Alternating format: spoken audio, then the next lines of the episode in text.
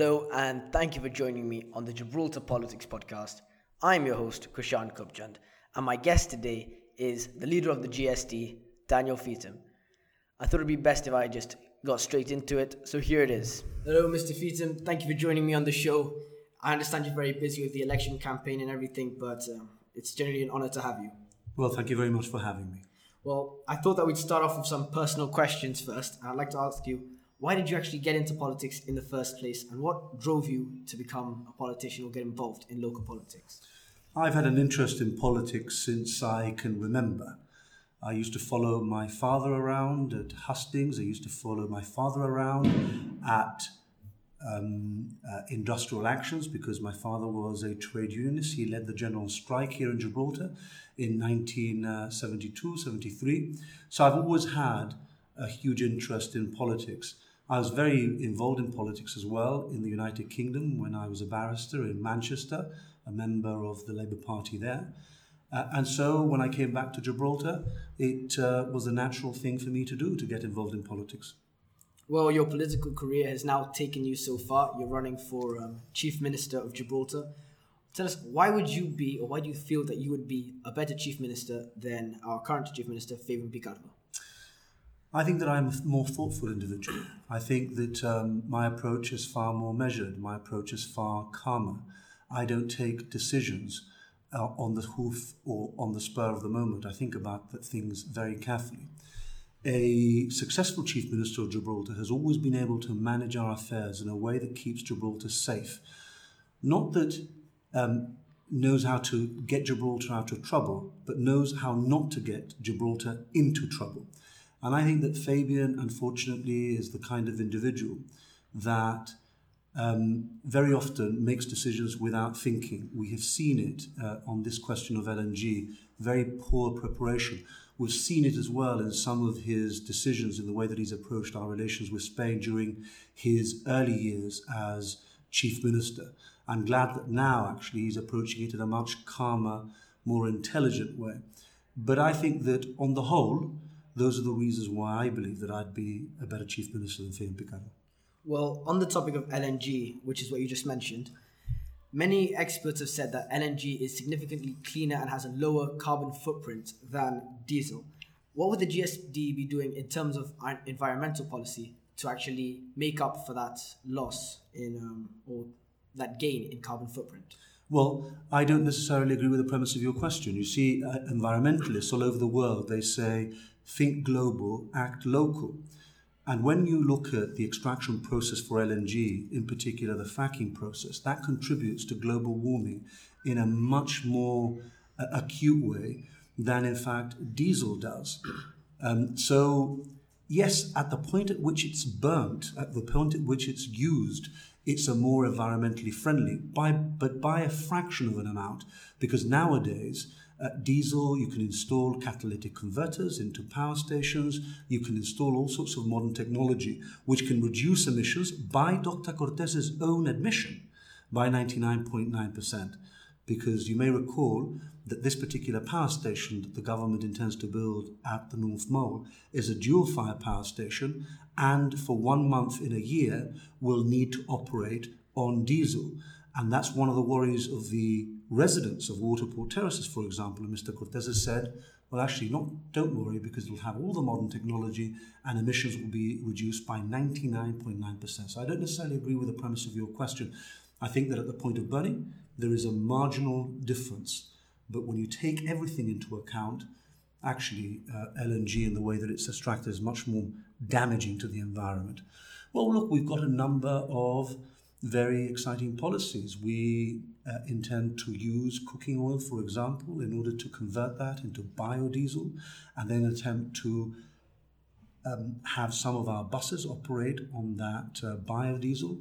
We intend to use as well um, solar power and other types of renewable energy. We're very committed and we have a very clear plan in order to meet the EU requirements for having 20% renewable energy in uh, by the year I think it is uh, 2019. So, you know, our plans are very defined in that respect, and, and I think that you will find that they're very interesting when you read uh, uh, either our policy booklet or alternatively the more detailed uh, parts of our policy on the environment that's on our website. All right.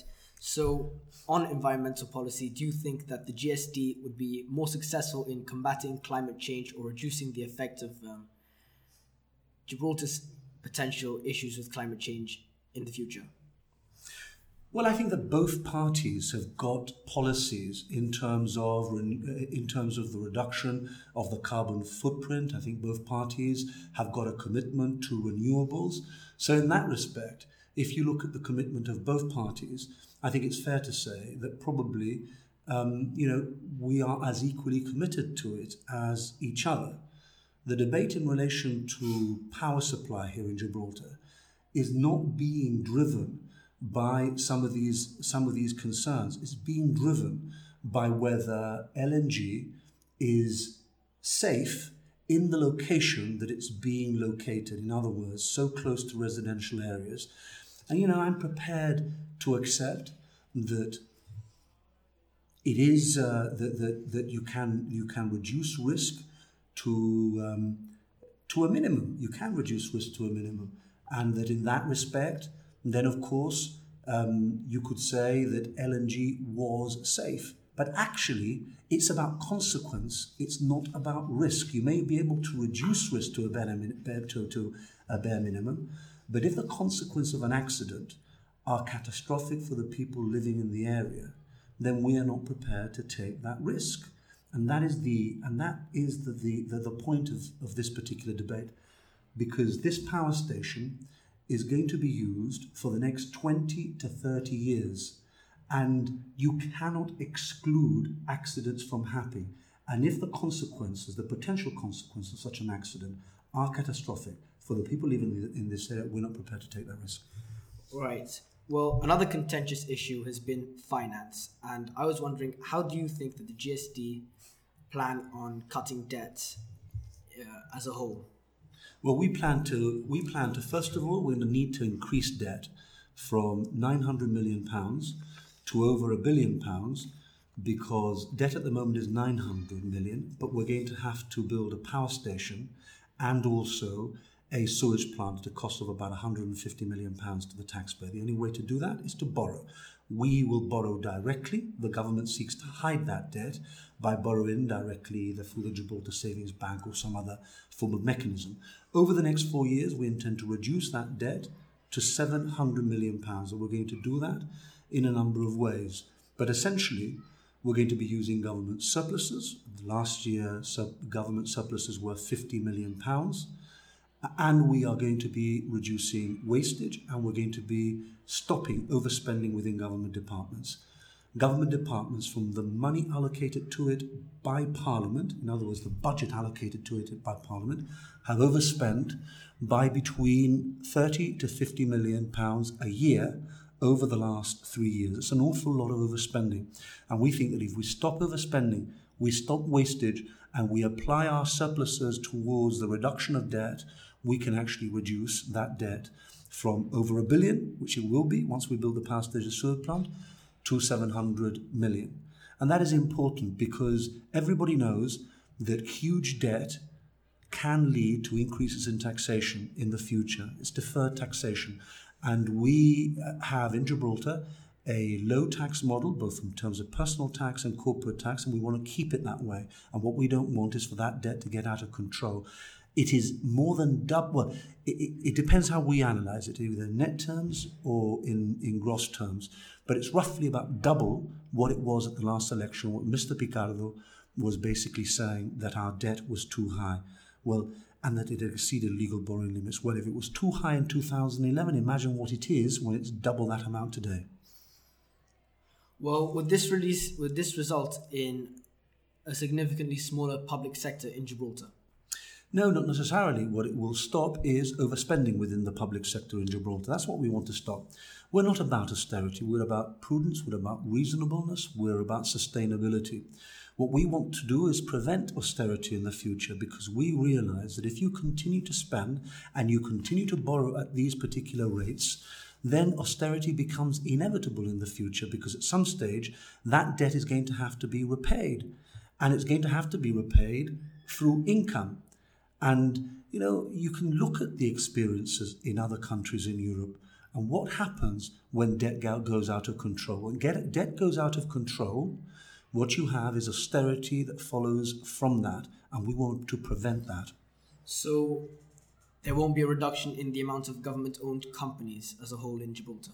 No, it's not, not to, nothing to do with, uh, with government owned companies. What we want to do in terms of the particular government owned companies and particular credit finance company limited that, um, that has within it uh, 400 million pounds of savers' money, which the government is spending uh, on, on its own projects and its own expenditure in order to hide how much it is spending and how much it is borrowing. Mm-hmm. Well, we're going to bring that 400 million pounds onto the accounts of the government to give a accurate reflection of what the public debt is. I mean, at the moment, we have a gross public debt of about 440 million pounds gross public debt. Yes. On top of that, we then have 400 million that the Gibraltar Savings Bank has transferred to a company called Credit Finance, which is a government-owned company run by civil servants, and that money is being spent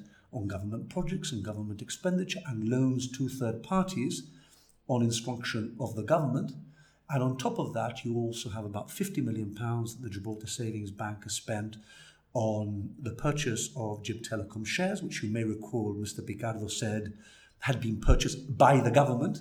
Even he is confused about, you know, uh, the Gibraltar Savings Bank, in what capacity the Gibraltar Savings Bank is buying is uh, uh is buying these assets, and also a company called 11 million is in a company called um, GSBA Limited. All that is expenditure of the government, and we say all that should be reflected in the books of the government. Remember that post Greece, every single country has been moving towards greater transparency in the public finances, in particular in debt, and is taking debt away from off balance sheet, hidden debt, and onto the, the, the, the, books of the, of the government. The United Kingdom, for example, all debts of government owned companies uh, are considered public debt and also any debts of the equivalent of the Gibraltar Savings Bank in the United Kingdom is also public debt. We should be moving in exactly the same direction so that people can then have a proper debate about the context in which we can properly spend money. Because you see, the, the importance of this is this. If the debt is 400 million or 400 net debt is 418 million, as Mr. Picardo says it is. It's true. Direct government debt is 418 million. Well, then maybe you could say, well, I can spend a little bit more of money. Yes. But if our debt is 900 million pounds, as I say it is, then of course you've got to be prudent in the amount of money that you can spend, and you've got to be prudent in the amount of money that you can borrow on top of that. Because as I say, after we built the power station and the sewage plant, we're over a billion in public debt. Well, the GSLP Liberals' um, justification for this is that they're saying that past GSD governments have used a similar mechanism when it comes to financing their ventures as well. What do you say to that? Not true. Not true. We have never uh, used the money of the Gibraltar Savings Bank in order to fund uh, our expenditure, and indeed we could not have done so because in March of up to March of 2012, the Gibraltar Savings Bank Act provided that all the money in the Gibraltar Savings Bank could only be invested in cash or cash equivalents as far as their capital, as far as protection of their capital value is concerned. That means very safe forms of investment. For example, UK Treasury gilts, where the yield is very low, but the money is there, it's readily accessible, and it's very safe. Mr. Picardo brought an amendment to the Act in March of 2012 to do away with that and allow the government to invest the money of the Gibraltar Savings Bank in whatever they wanted.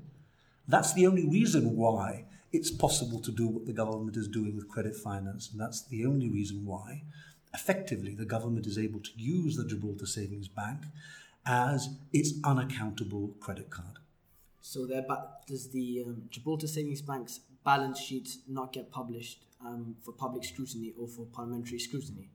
The Gibraltar Savings Bank uh, balance sheet is published.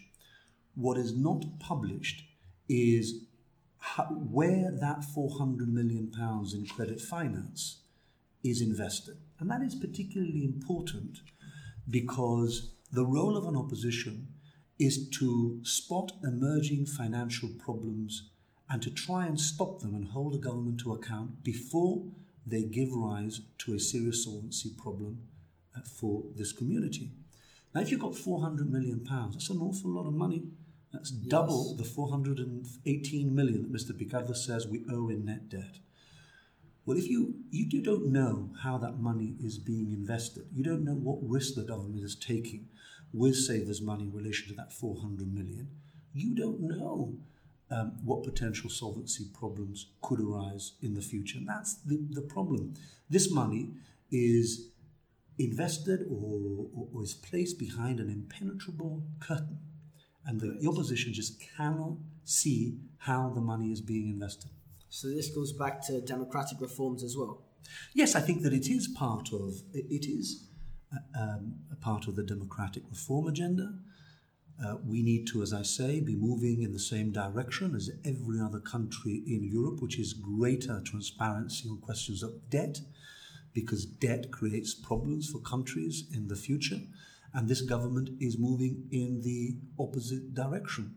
But it's also, it has to be said, uh, a question of economic stability and also protecting your political security. Every government that has governed Gibraltar in a serious and competent way has always understood that your economic stability guarantees your political security. And if you risk one, you also risk another. And we've got some important issues up ahead for Gibraltar. Brexit being one of them. We don't know whether the economy of Greece is going to cont- lead to contagion in yes. the economies of other countries. And to carry a public debt of 900 million pounds when you've still got to spend £150 million on a power station and a, and a sewage plant does not appear to me to be um, uh, very, very clever, to say the least. And that is why I object, and that is why I think it's very dangerous for the GSLP Liberals to be promising everything to everyone yet again at this election because their manifesto is a veritable cut and paste job of every single wish list of every single association in Gibraltar. Well, one last question on finance, I'm wondering how would you respond to Fabian or Mr. Picardo's claims that it doesn't matter about the actual amount or the sum of debt that they would be in, even if it were 900 million, like you say, but actually it matters more about the GDP to debt ratio. What's your um, argument for that? well, I have to say, I have to laugh because when net debt at the last election was uh, 260 million pounds under the GSD, we were saying, well, actually, you've got to look at net debt as a percentage of GDP. Yes. And our net debt was 24 million pounds at the time. Tw- sorry, 24% of GDP. Mr. Picardo was saying, no, no, no, no, you don't look at that. You look at gross debt because our gross debt at the time was 470 million pounds. So what he's saying now goes completely against what he was saying in 2011. So unfortunately, it cannot be used to anesthetize, so to speak, that very contradictory uh, uh, discourse that he gave in 2011, which was criticizing our levels of public debt whilst at the same time promising everything to everyone. But it goes further than that. It goes further than that. Your net debt, which at the moment, as I say, is 418 million pound, does not take into account the 450 million extra that Mr. Picardo is spending by virtue and by courtesy of savers and the, and the Gibraltar Savings Bank. So he's giving you half the picture. Yes. And that, in my respectful view, is politically dishonest. All right. Well, we've spoken about finance quite a bit. I'd like to move on to education. And Jerome Mascarenas has sent in a question on the Llanito Politics group. And he asked, how would the GSD deal with any potential issues issues of traffic if they were to be building their education facility at Rooke? Well, it's very carefully planned. We intend to have three um, uh, points in the Rooke site at which we will have car parks and at which people will be able to leave their children and also pick up their children. It'll be far better, it has to be said, than the current situation that we have now with Governor's Meadow, Bishop Fitzgerald, and also West Side. Remember that there are three schools in the same area. So I don't see that as a problem. And um, when we explain our plans and we consult people about it, you will be able to see that actually, in terms of traffic, it won't be problematical at all and certainly be much better than the situation that we have today with those three schools. Would you propose a school bus service for that um, specific area? Yes, uh, we are going to be having a school bus service which is going to be uh, uh, supervised. The, the, the bus service uh, we've got to make a decision here about the bus service as to whether the bus service is is going to be across the across the board. In other words, where it's going to deal with everybody all the way up to the ages of, of, of 18, and I think that's probably sensible, or whether the bus the bus service is going to be directed at more younger younger children uh, in your infant and uh, your middle school. But actually, whether you deal with either one of those models, it's going to take cars off our roads. Yes. Because more, more children use a supervised bus service, the more parents will not need to use the buses in the morning. What we'd also like to do is also start school at an earlier point. We have a lot of public servants here in Gibraltar that now come in at 8 o'clock in the morning. Well, if our schools were open as from that day time, then you'd be able to get people to drop off their children at that time. And then at rush hour, at nine o'clock, traditional rush hour, there's going to be less people within our roads. So there's a number of, of, um, of plans that we have in order to reduce congestion uh, on our roads uh, during, tra- during uh, the school, uh, school time. All right. So another important part of school is learning.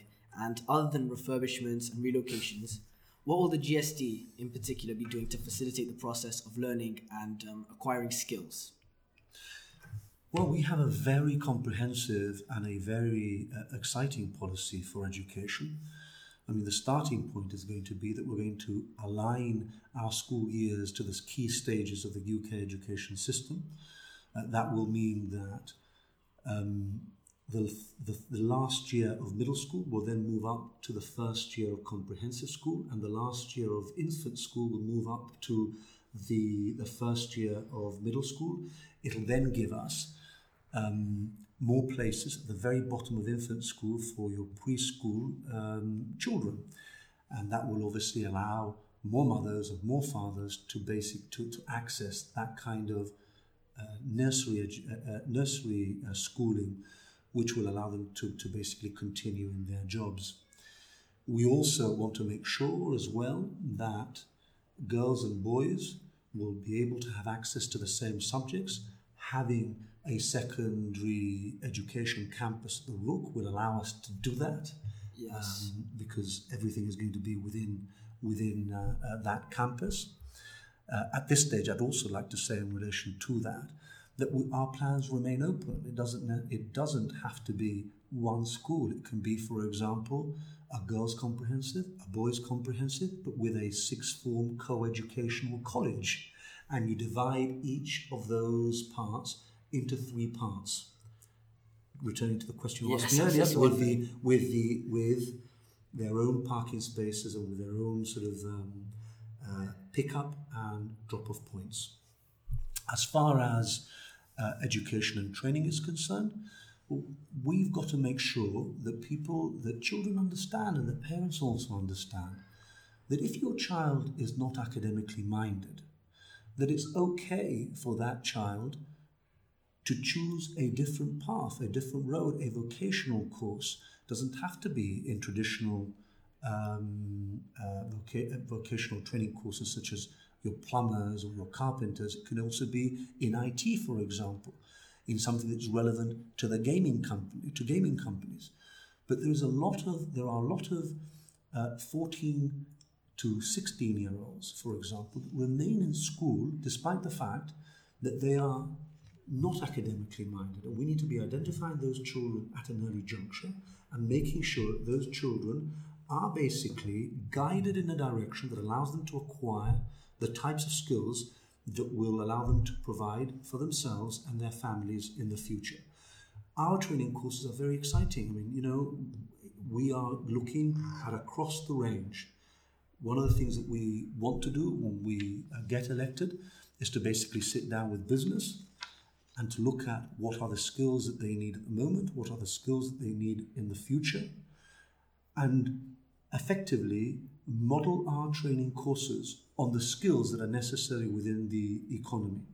I mean, and also actually, uh, returning to the education uh, system, um, we want to also encourage our uh, uh, children to do the type of degrees that will that, are, that will that will um, get them the kind of qualifications that are needed by industry here. I mean, for example, we have a dearth of Gibraltarian quantity surveyors in Gibraltar. There are not many. Well, why don't we offer, which is what we intend to do, top up grants to uh, young people that want to go to university in order to do those kind of degrees that will then allow them to come here and then have the skills and the qualifications that will allow them to basically uh, thrive in the skills that are needed by the economy. Although I find your education policy very interesting, that doesn't answer the question of currently students are studying to pass exams. They're not studying because they're passionate about the certain subjects. And I understood what you said about vocational training, but isn't that more of a motivation issue? And what would the GSD be doing to actually make changes in learning? I mean, since the advent of flipped classrooms in the States and many other discoveries in psychology when it comes to learning, what will the GSD be doing to implement more of these systems in junction with what currently goes on in the British curriculum to make sure that students are actually motivated to learn, learn and actually are able to find their passion, even if it might not be academic? Right, I understand. Well, one of the things that we want to do is conduct a root and branch review of the educational system. Right. And that is not something that we have just simply uh, plucked out of thin air. It is something that the Gibraltar Teachers Association, the Union for Teachers, wants to see done here in Gibraltar. And I think that as part of that, then that is something which you've identified as something that can be looked at. Because if it's true that our learning practices are behind learning practices in the United States, as you have put it and suggested, or the United Kingdom in terms of resource or in terms of the way things are taught, yes. then we want to pick that up. And I mean, I, I do agree that what we cannot do is rest on our laurels. But you see, the way that the reason why I answered the question the way that I did before was because we tend to measure success of our education system by exam results yes. of the people that are doing your GCSEs and the people that are doing A level. But what about those children who leave school prior to the age of 16, who don't, who uh, you know, don't come out of school with those qualifications. Surely, the success or otherwise of an education system has got to be dealt with, has got to be viewed from the perspective not only of those who succeed at, uh, at academia, but those who are not academically minded, and hence why we place great stock by our vocational training schemes. So I understand that you're trying to put more of an emphasis on trying to help um, businesses, everybody, the economy, but also the students as well, exactly, etc. I remember seeing this quote um, the other day from one of the Google education slides where they said we should stop asking children what they want to do when they're older, but rather what problems they want to solve when they're older. And I think that ties in slightly with what you're saying, and hopefully that the, the review process of our education system, if you were to get in, hopefully it's done correctly and leads to some benefits.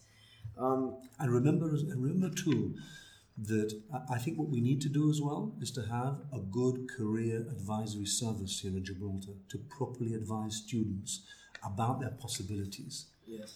I mean, I would have found that particularly useful when I was doing my A levels.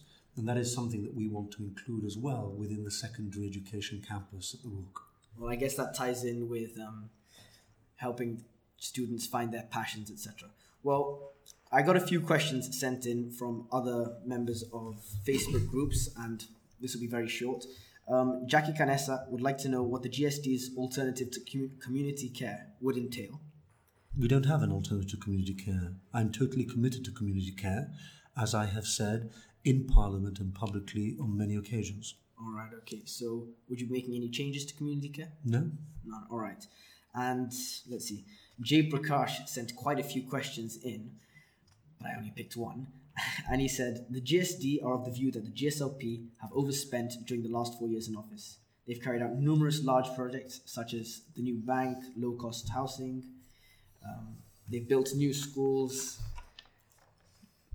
helped renovate estates, and they've built homes for the elderly as well as built the University of Gibraltar, etc. If the GSD were to come in power, to have come in power back in 2011, which of these projects would the GSD not have carried out? Well, it's uh, it's it's too wide a question for me to now list the projects that we would not have carried out. Um, some of the projects we would have carried out, some of the projects we wouldn't have carried out. Uh, we had a smaller, um, small uh, burst marina, for example, but what we wouldn't have done is we wouldn't have borrowed in the way that the government is borrowing, which is hidden borrowing using the Gibraltar Savings Bank and credit finance simply because they knew that they couldn't pay for that manifesto, 750 million pounds of promises they made at the last election in convention in a conventional way. We didn't have the money, we didn't have the borrowing capacity to do that.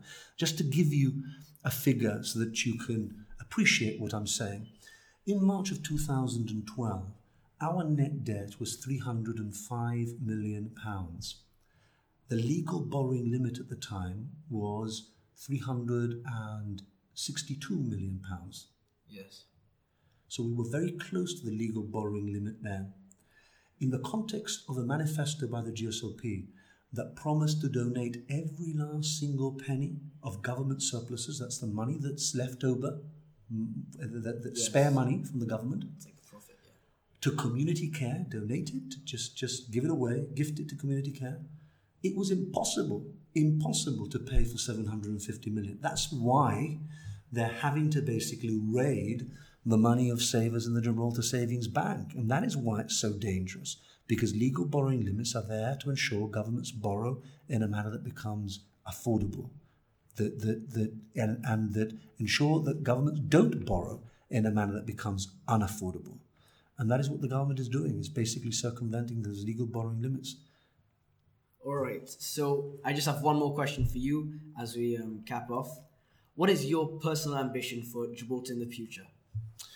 Well, I want a Gibraltar that lives within its means. I want to make sure that Gibraltar is safe, that Gibraltar is secure, I don't want a Gibraltar that spends so much money, that, that uh, risks uh, so much that we end up in a situation where we are potentially risking that political security that so many generations of Gibraltarians fought so hard in order to protect here in Gibraltar.